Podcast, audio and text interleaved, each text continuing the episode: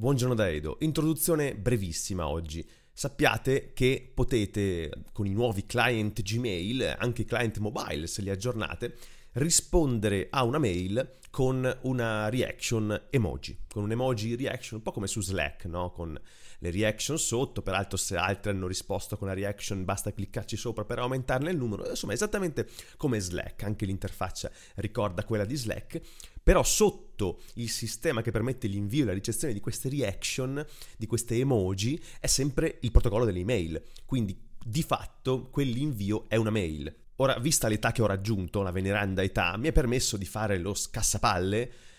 Perché usiamo l'email per queste cose? Perché dobbiamo eh, sfruttare un protocollo che già è, mm, insomma, bistrattato di suo?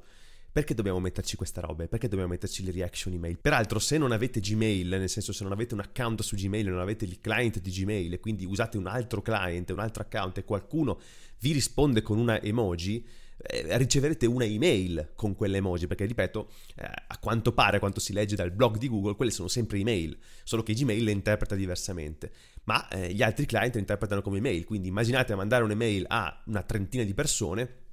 tutti che rispondono allegramente con delle emoji, cosa che magari non avrebbero fatto se si fosse trattato di, una, di dare una risposta completa, no? nessuno risponde a un'email con una parola, salvo casi eccezionali, quindi semplicemente eh, avrebbero lasciato correre, invece con la possibilità di aggiungere una semplice reaction emoji, ecco che magari arriveranno decine di eh, emoji. Questo significa, tradotto nel, negli altri client fuori dal mondo Gmail, decine di email con soltanto una, eh, una piccola emoji, speriamo magari anche interpretata correttamente eh, in Unicode dal, dal client.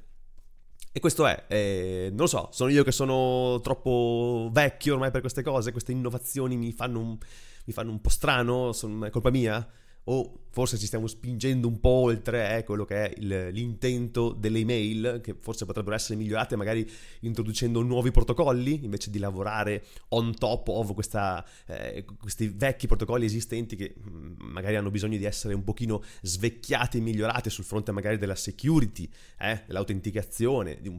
insomma una serie di altre cose. Invece no, va bene, dai, partiamo con le news di oggi.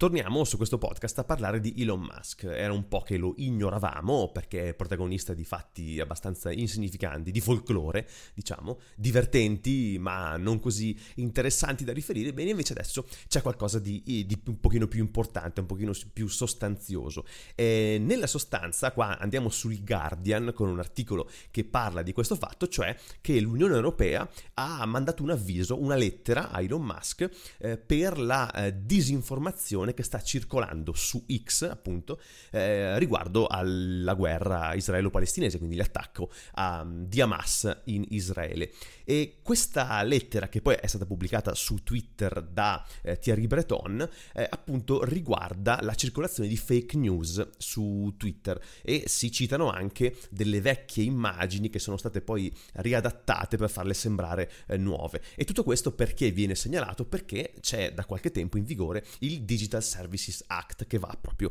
a punire eh, questi, questi, usi, a, a, chiedere alle compagnie, ai, ai social network di regolamentare, di stare attenti e di togliere, di eliminare le informazioni false quando sono segnalate. Ecco, se Musk non eh, risponde, non, non, non fa quello che serve per mettersi uh, in regola con queste, con queste, leggi, rischia fino al 6% del totale del revenue da X o anche il eh, completo spegnimento di X in Unione Europea. Quindi eh, Thierry Breton, che è il commissario che è responsabile del DSA, del, del, di questo act, ha scritto a Musk e gli ha chiesto proprio un un eh, veloce, un accurato e un completo risponso a questa, a questa richiesta entro le successive 24 ore. La richiesta è di ieri e gli ha chiesto proprio delle misure proporzionate ed effettive per mitigare questo fenomeno che appare abbastanza preoccupante. Eh, sull'articolo del Guardian trovate l'intera lettera pubblicata, ma la trovate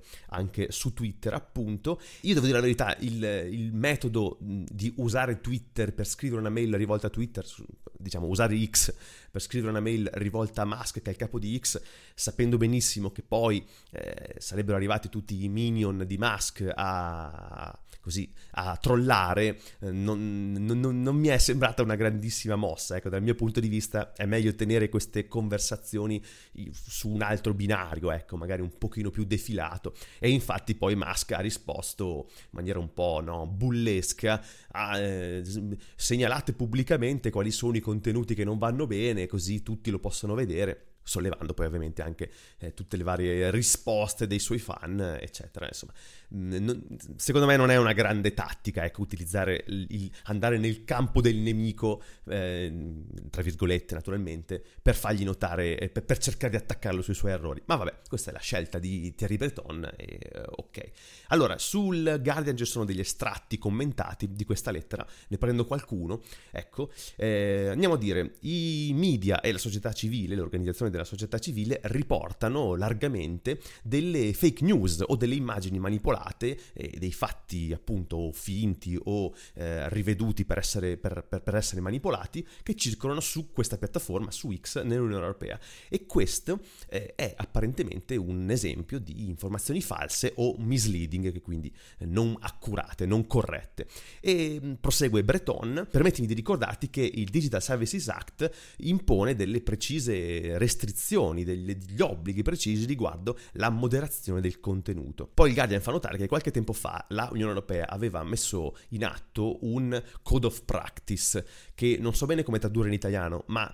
ehm, è una sorta di mm, insieme di linee guida e di principi. Immaginatelo come un code of conduct, però ehm, applicato a una legge, a un contesto di una legge. C'è una serie di pratiche da seguire, ecco. E Facebook, Google e TikTok e altre compagnie hanno partecipato a questo eh, code of practice per naturalmente essere compliant con il Digital Services Act e rimuovere le informazioni false. Beh, Musk ha deciso di uscire, di, di, di non parteciparvi e quindi non, di, di non seguire queste linee guida. Eh, ecco poi il Guardian fa riferimento alla risposta di Musk su X e la controrisposta di Breton che ha scritto eh, che sta a te, quindi sta a te Musk, dimostrare che stai rispettando gli accordi fondamentalmente. Prosegue la lettera tu, Musk, devi essere trasparente e chiaro su quali sono i contenuti permessi sotto le tue condizioni e gli ultimi cambiamenti che hai fatto alle politiche, alle policies di public interest eh, negli ultimi giorni preoccupano e lasciano molti eh, cittadini europei nell'incertezza.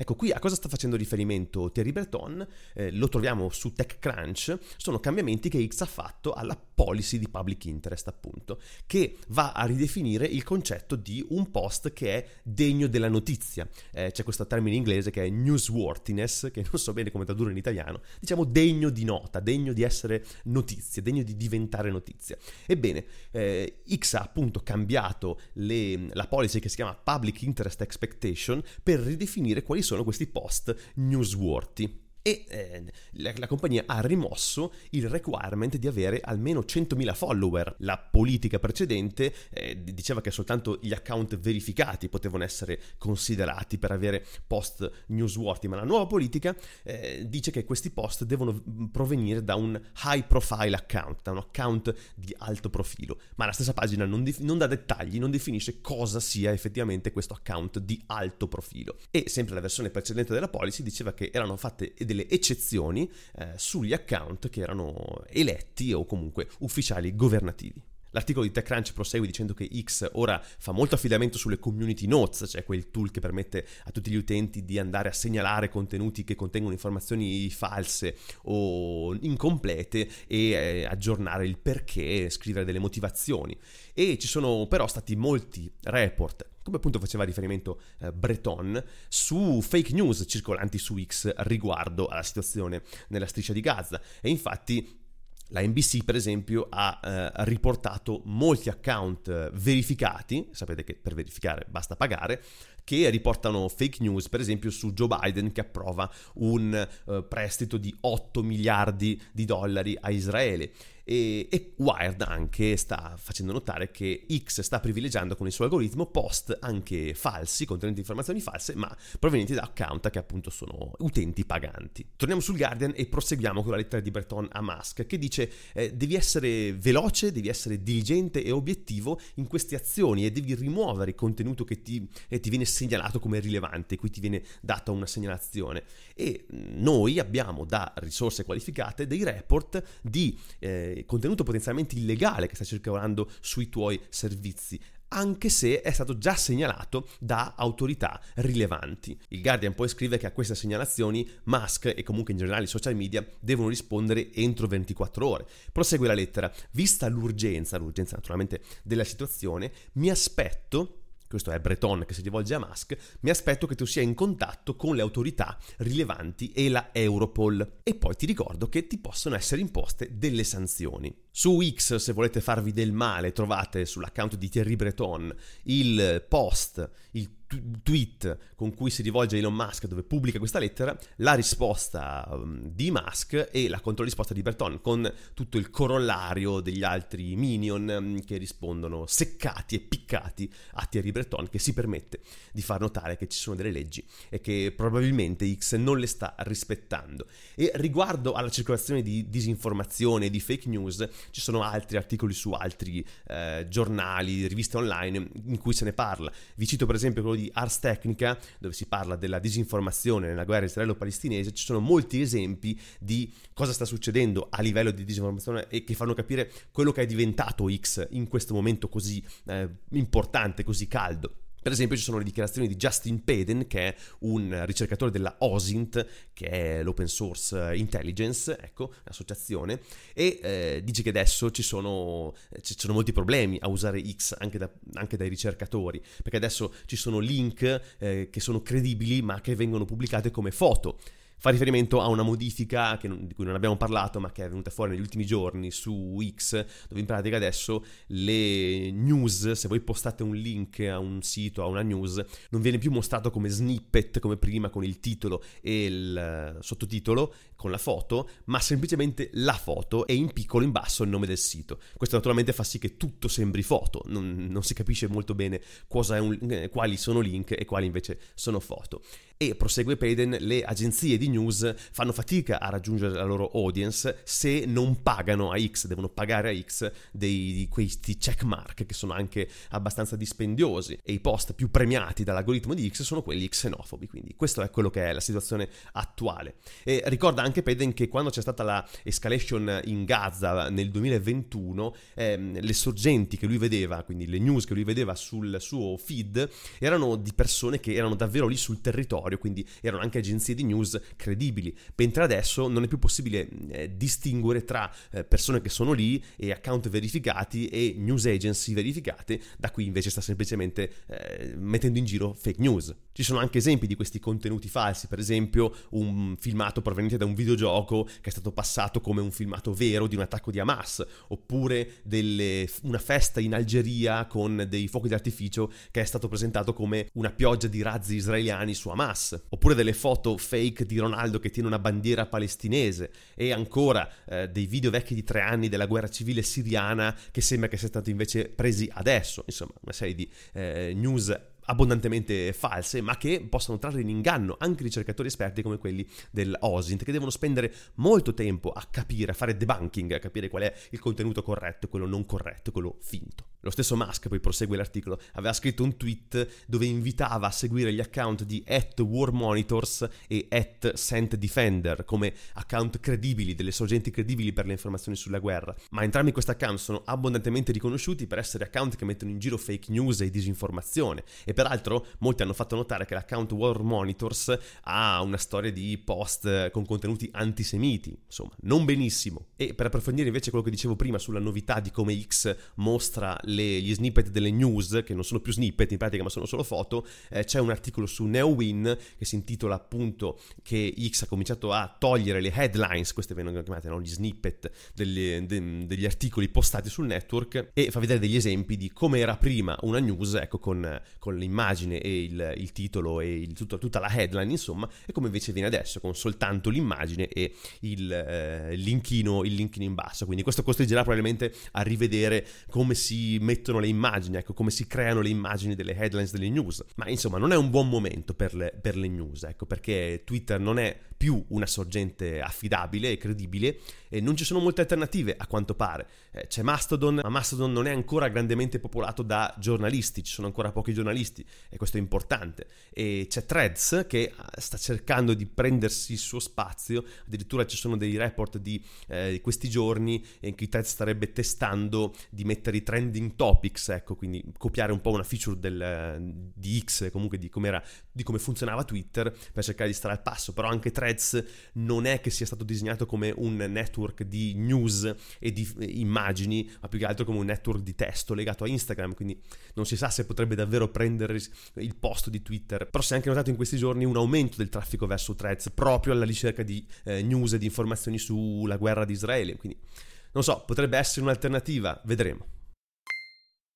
Una notizia che farà scendere una lacrimuccia ai più anziani di noi, Microsoft ha deciso di rimuovere VBScript dalle prossime release di Windows e ha smesso di, ecco, di sviluppare questo linguaggio dopo 27 anni e quindi eh, questo sarà completamente rimosso dalle future release. Eh, Microsoft ha detto che VBScript è già eh, deprecato, insomma in un processo di deprecazione e che nelle future release sarà disponibile soltanto come feature on demand prima di essere completamente rimosso rimossa. Questo fa il paio con una notizia di circa un mese fa, eh, quando Microsoft annunciò il ritiro di un altro software storico, diciamo, che era WordPad. VBScript debuttò nel 1996, qui sto leggendo un articolo di The Register, e la sua release più recente, la 5.8, è del 2010. È un linguaggio di scripting ed era abbastanza usato dai system administrator per automatizzare i task, è una cosa che veniva usata prima di PowerShell, ecco che è una cosa che debuttò nel 2006. Nella documentazione documentazione di VBScript si fa riferimento all'active scripting che include lo scripting sui browser, in particolare su Internet Explorer, che era l'unico che lo supportava, e anche sui server con eh, Internet Information Service, cioè il mitologico IS. Però purtroppo poi prosegue anche l'articolo, Microsoft non è mai riuscito a portare VBScript su altri browser, a farlo supportare da altri browser e da altri ambienti e quindi tutti si sono eh, rifugiati in JavaScript, l'unica alternativa possibile era JavaScript, quindi eh, VBScript non è mai uscito ecco, dal, dall'ambiente del recinto di Microsoft. E conclude l'articolo, Microsoft potrebbe anche aver deciso di rimuovere completamente VBScript per alcuni pericoli riguardo la security, la sicurezza, eh, perché VBScript potrebbe essere utilizzato come vettore di malware. In ultimissimo, visto che ieri avevo parlato in intro di questi senatori americani che parlavano di potenziali limiti all'export di licenze e di progetti RISC-V, che sono architetture aperte, bene, oggi è, mi è parso sotto gli occhi questo articolo di The Register che eh, in qualche modo riporta una risposta dell'organizzazione RISC-V ad opera del suo CEO che eh, va proprio a rispondere e a dire che eh, mettere delle restrizioni sull'export dei, di questi open standard eh, possono minare anche lo sviluppo e l'innovazione. In particolare il CEO di Risk5 International, che è Calista Redmond, ha scritto sul suo blog per difendere gli open standard e dire appunto che sono strategici per l'innovazione, l'adozione e la crescita e ha comparato Risk5 ad altri open standard come per esempio Ethernet e eh, Internet Protocol e ha aggiunto la competizione non è basata sugli standard ma sul valore che ogni vendor riesce ad apportare al di sopra di questo standard. E infatti prosegue l'articolo, l'organizzazione RISC-V non fornisce dei chip design o delle implementazioni, ma pubblica una serie di open standard appunto globali e usati eh, comunemente. E infatti nel post del CEO si scrive che la competizione non è a livello dello standard, ma a livello dell'implementazione. E nell'articolo si fa anche riferimento a un paio di diverse implementazioni di RISC-V, così cominciamo anche a fare l'orecchio a queste architetture che potrebbero diventare in qualche modo rilevanti, piuttosto rilevanti nel futuro. E si parla della X-Core 400 il controller X-Core 400 di XMOS e le CPU Core che sono per il server di Ventana Microsystems. Quindi ecco già un paio di produttori che stanno costruendo dei chip con l'architettura RISC-V. E infine segnalo che si fa riferimento a qualcosa di cui qua avevamo già parlato, cioè il fatto che molte compagnie cinesi si stanno mettendo insieme per formare una alleanza, un alliance sui brevetti eh, RISC-V, sui brevetti dell'ecosistema RISC-V, quindi anche eh, segnalando quanto è importante per la Cina avere questi standard a disposizione per creare al, al proprio interno, nel loro mercato, delle, dei chip basati su questi standard, che per RISC-V sono anche innovazione. Bene, era tutto, grazie per avermi seguito. Come sapete, questa è l'ultima puntata della settimana perché, come ho detto, domani e dopodomani sono impegnato in eventi GRUSP a Bologna. Vi do un'altra informazione tristissima: l'intera prossima settimana non ci sarà buongiorno perché sono impegnato a Lille o Lilla, insomma, nel nord della Francia, c'è la DrupalCon quindi se qualcuno di voi è eh, nei paraggi, insomma, ha deciso di andare alla DrupalCon, eh, fatemelo sapere, così magari incontro altri italiani, ci sarà una nutrita delegazione di Spark Fabric alla DrupalCon, quindi magari potete venirci a trovare. Insomma, questo era tutto. Voi fate bravi e noi ci risentiamo fra, boh, qualche settimana, qualche giorno, insomma, quando riuscirò.